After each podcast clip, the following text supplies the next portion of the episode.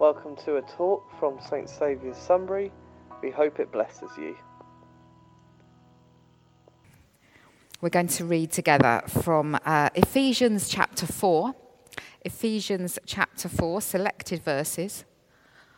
I'm going to. I'm sure Elaine's suddenly going to make it spring up on the screen. If not, can somebody tell me what page it is in the in the church Bibles?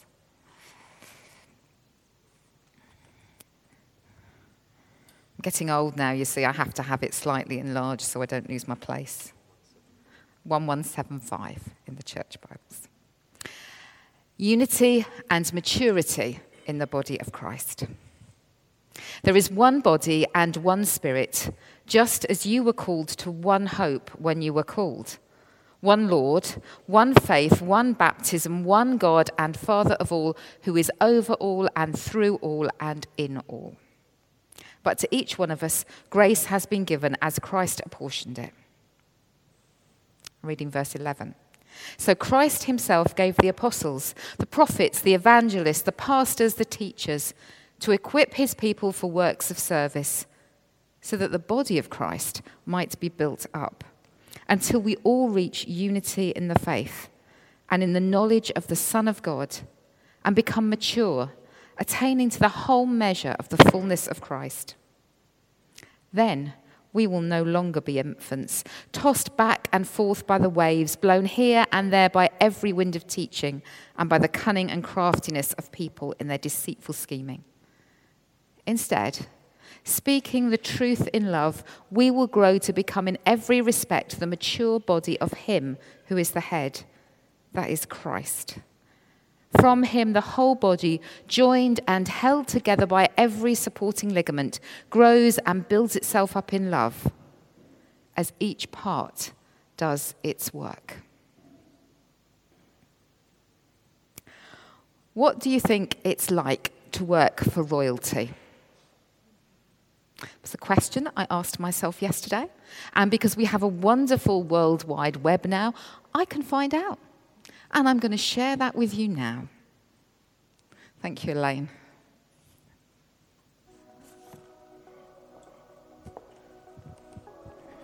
What's my everyday? Well, it's not what you might think. It's social media strategists, pastry chefs and accountants, surveyors and sales assistants, all sharing in one unique purpose. It's being part of a team where everyone matters and everyone contributes, where rich heritage and new ideas sit side by side. It's where history is made and where careers are started. It's a place to reach your peak, and you'll bring the drive to go beyond it. It's setting your mind to goals you never thought you'd reach and finding the support to uncover talents you didn't know you had. It's moments of delight, of learning, of challenge. It's the inspiration that drives us forward and the instant you find to take it all in. Because at the end of the day, At the end of every day, it's the work, the people, the purpose, the pride. It's the everyday made exceptional. Make it yours.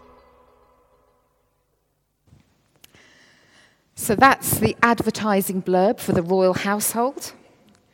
If you fancy going and working for the Queen at one of the palaces, that's what you're promised. It's exciting. And I actually think it's quite like working in church. It's very like serving in the church. Because we are working in a royal household. If you worked in a big house in the old days, this is what the structure might have looked like.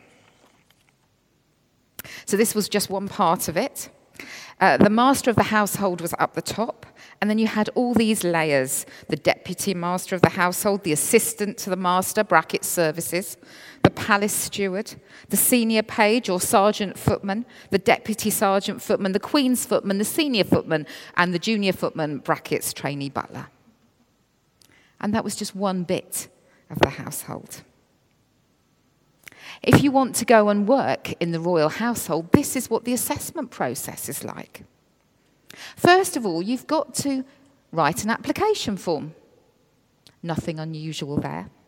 And then you will have a telephone interview before you even make it into the palace. If you get through the phone interview, you are invited to attend a selection day. And this is just for a junior role. This isn't for a top role, this is for the junior role. This is your getting in, your eighteen-year-old first job. On your selection day, first of all, you have individual tasks that you have to complete, and you are observed all the time you are doing that. Then you get a break. You get to experience what it's like to go for a break. And you hear from somebody who's just started, still in their first three months, telling you what it's like. Then you get an individual interview. Then you get to hear from an experienced post holder. And we've got to midday.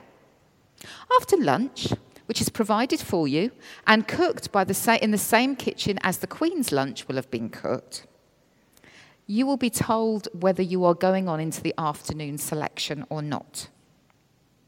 If you're successful, you get a palace tour, and then you get a panel interview.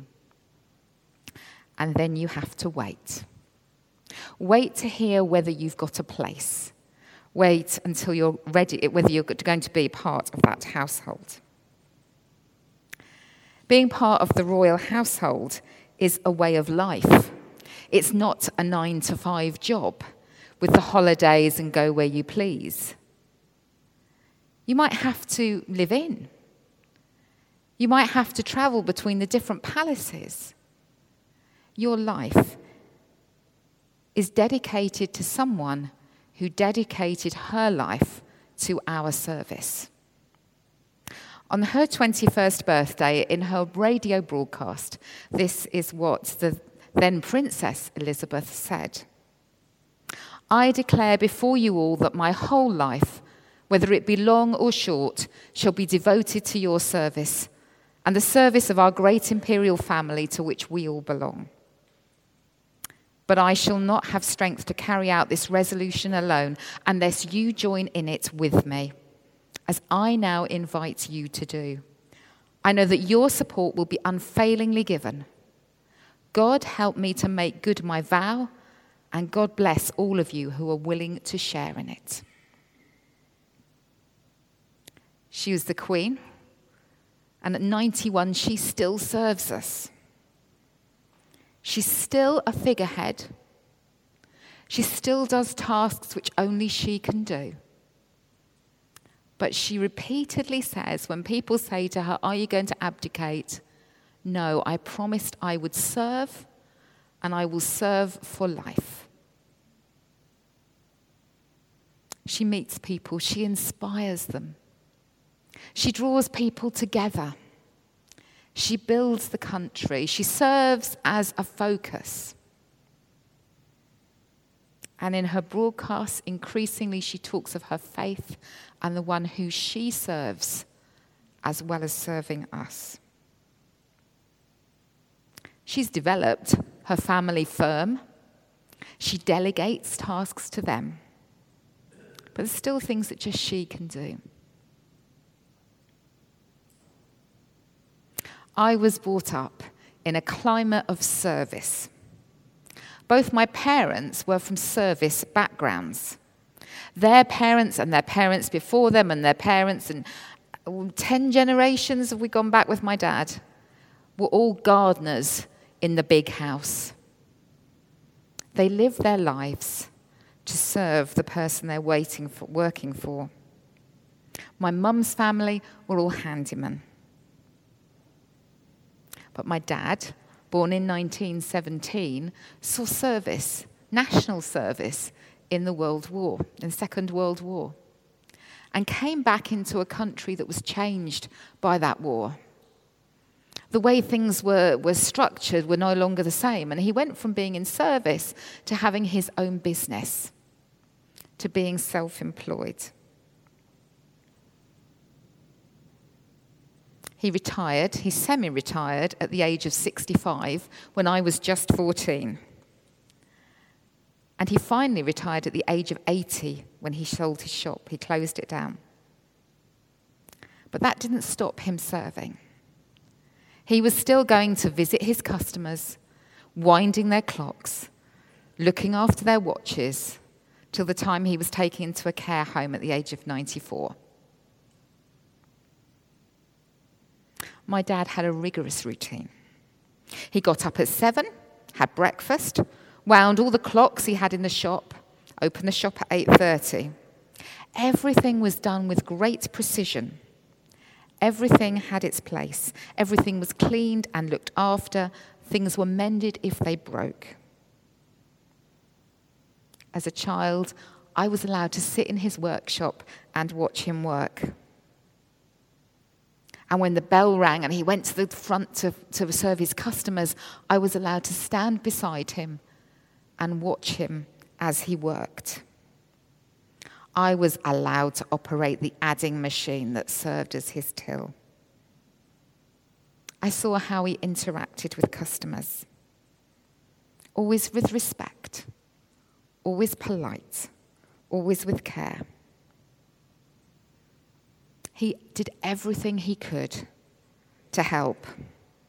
And if the work was below standard, if he couldn't guarantee it, he wouldn't charge them. And if they wanted something small, like a pin for a watch strap or a winder top, he's not going to charge them. Just put money in the charity box, he said. He went beyond having his customers come to him. Sunday afternoons, we would go for a drive. I hated it. I was told, be grateful we've got a car. Not everybody can go for a drive on a Sunday afternoon. But what it often meant was that we would go to one of his customers' houses. And my mum and my brother and I would sit outside, she with her knitting, me with my book, and sit patiently while he went in to look after one of their large clocks. Our reward? A sweet from the sweet shop on the way home. Just the one. When he stopped driving, his customer visits were performed on bicycle or by foot, until his mind could no longer help him remember where his customers lived. He visited them every week. His reward wasn't great financially. Probably didn't charge them. Neither did he socialise with them. They didn't come to his funeral, but he contributed to their view of service. Quiet, understated giving. The convenience of the customer. My mum was the same. She didn't go out to work much when we were growing up, but she was always there at the school P T A, the guides, the cubs. She was the one serving the tea, getting on with it. I never heard either of them moan, and they never really asked us to help either. Only at Christmas, when we had to carry all the food upstairs from the kitchen that was downstairs. That and changing our beds weekly was all they asked for us as children. They were unstinting in their service of us and others. They gave and asked for nothing back. As I started work, my attitude to service was honed by the companies I worked for. Working in retail and in banking in the nineteen eighties, the customer giving service to them was recognised as the way your business was going to survive. Customer service was the thing that mattered, and the customer was always right. Every shop wanted to have customer service like Marks and Spencers. They were at the pinnacle. We had weeks of training. We had to have the shortest queues. We had to smile and engage with the customer. And we would never, ever have a conversation with the person on the till next to us when there was a customer there. When we were in banking, service level agreements were the name of the day. Answer your phone within three rings. Get back to that email within half an hour. We were measured in our appraisals by our response time. And in the real shift, we began to think of our colleagues as customers, to think about what they needed from us, to do their work and to have service levels for replying to them too. Because as we worked together, the whole organisation was successful. In the last twenty years, we've seen the rise of the postmodern society.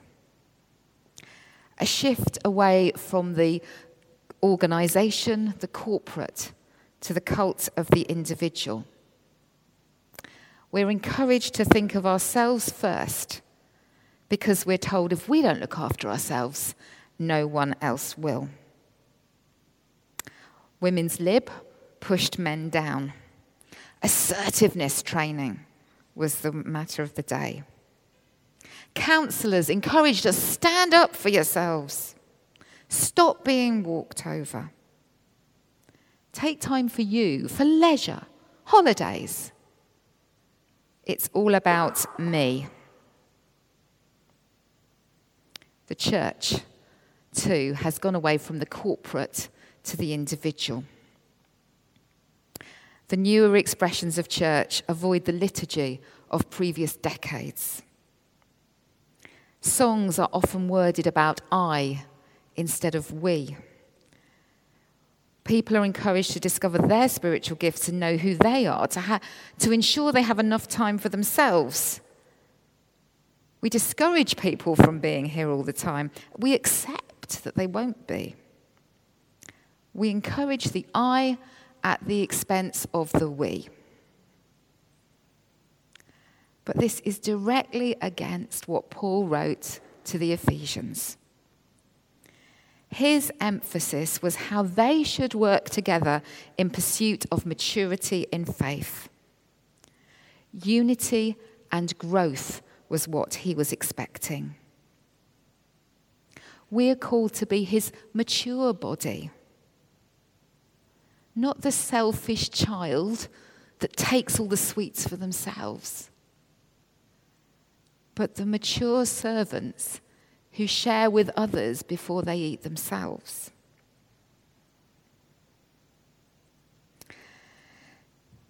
Jesus gave in so many ways. He gave up that place with his Father to come to earth, to be with us, who weren't nice all the time, who demanded of him. He came as a servant king and gave himself unreservedly. He didn't think for himself. Only once did he say to his Father, please, do I have to do this? And when the answer was still yes, off he went. And he went up that hill to that cross. And whilst he was there on that cross, he was still thinking of everybody else. Look after my mother. Mother, this is your son.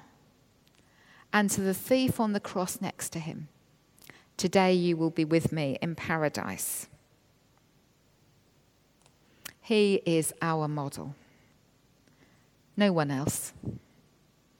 No selfish ambition, no desire for the easy life. To focus on him is what we're called to do. And it means sacrifices. And it means hard work. But with that comes great privilege and great reward. The privilege of being in this church and seeing lives radically transformed,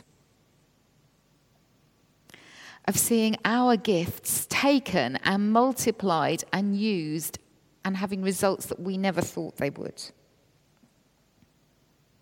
As we use our gifts, as we serve others according to our gifting, we are energized.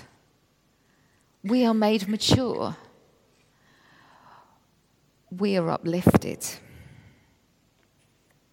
The gifts in this passage are specifically for growing the church, for making it function well. Apostles, prophets, evangelists, pastors, and teachers are all gifted to prepare the church for service, to have a unity of message, to be together, to grow numerically and spiritually. What's our vision? Radically. Thank you. That's our vision. It's not the members of the staff who were significantly louder than everybody else. Wasn't Ron's vision. It's the church's vision. And that's not the building. That's the people. Unity in vision is what this passage talks about. Coming together. Not doing it on our own. In this passage, there are two things. To keep that unity front and centre, and to keep Christ front and centre. And that's what we need to do.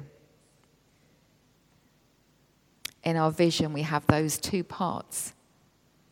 Keeping transformation front and centre, but recognising it's through the power of Jesus.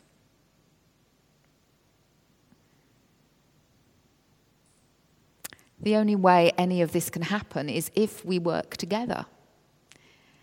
If we take those little baby gifts that we think we've got and grow them. If we work together. So my title today is that it's about we and not I. I am gifted as a teacher, I believe. But a teacher is no good without students. And a teacher is no good if she doesn't know when the right time to teach is. Somebody said to me the other day, "Would you stop teaching me?"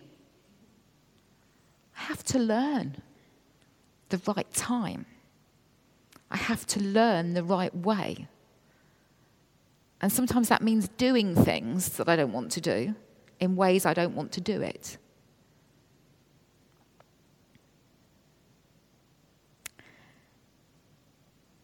When people come to me at work, they're sent to me by their team leaders. Generally when they don't know what to do with their lives.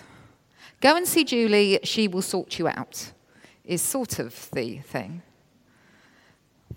I always worry. And I say to them, what is your passion?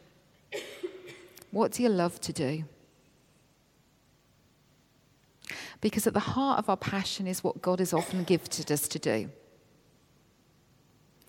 I often say to them, what did you play when you were a child?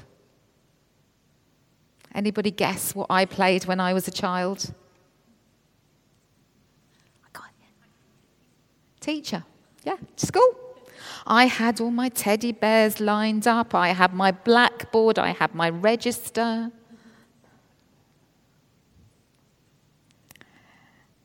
But it took me years to get to the place where that... I didn't know it was a dream then. I just loved going to school and hadn't got any friends to play with, so teddy bears were very compliant. But God knew. God knew that years later... that dream would become a reality. And it would build the church up. What is in you that God has placed there? Not for you, but for everybody else. For the church that's here now, and for the church that it's going to be in the future.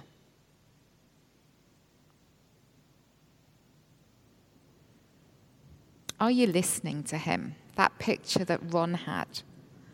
Is he saying to you, I want you to go and do this? And you're ignoring him.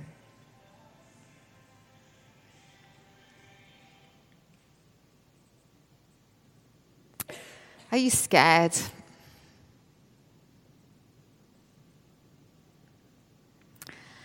Are you thinking, I'm a mum at the minute and I've just got to cope with that? I've got family. I've just got to cope with that. How much are you looking to him? Understanding what he wants you to do. Maybe you don't know what it is. Please don't do nothing until you decide. Because some of you aren't going to know what it is until you actually do something. Sometimes you only know what you're good at by stepping out and trying something. How do you know if you've got a pastoral heart if you avoid speaking to people? How do you discover you can pray for others for healing if you never pray out loud? How can people n- know what you can do if you're doing it quietly on your own, squirreling away? If you aren't sharing your stories, it's not about bragging. It's about sharing a body's success. Isn't it exciting hearing when we talk, we hear about what people do with the ten pounds that Ron gave us. I'm energised by the ideas that we hear come back. Somebody's done something successful. We've all got a part to play. But what is yours?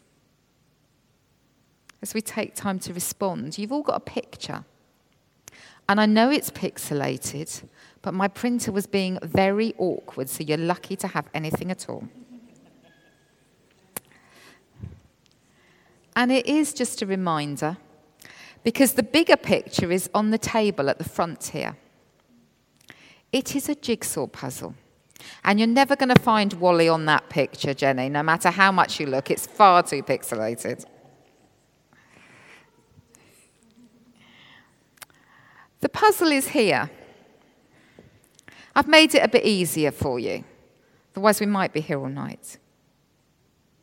I'm going to invite you to come and pick up a piece that I've taken out strategically and just place it back in the puzzle, recognising that you have a part to play. And I've given you the pictures to take home as a reminder, because a Where's Wally jigsaw or a book is no good if you can't find Wally. If Wally's stayed at home that day, it isn't going to work. And the church is not going to work unless you come and put your part in. So come and put a piece in the jigsaw puzzle as your commitment to coming and doing something. And as you leave, there's some funny shaped pictures, pieces, which come out of another jigsaw puzzle. And again, they're not brilliant, because my craft is not good. I definitely need help in this area. And I wasn't far enough thinking ahead to get Abby on the case, because she's much better at it than me. But take a puzzle piece. And maybe if you can't put a piece in here, but you want to understand what your part is, just come and take a piece. And understand and commit to thinking, what is my part? What is God calling me to do? To move away from thinking about me and thinking about, how do I do this? We work for a king. We don't work for Ron. We work for a king. We are members of a royal household. And if any one of those people we saw in that video of the Queens wasn't there, something goes wrong. We all need to serve. Work out what you need to do today. For more information about Saint Saviour's, please visit our website at w w w dot saint saviours sunbury dot org dot u k.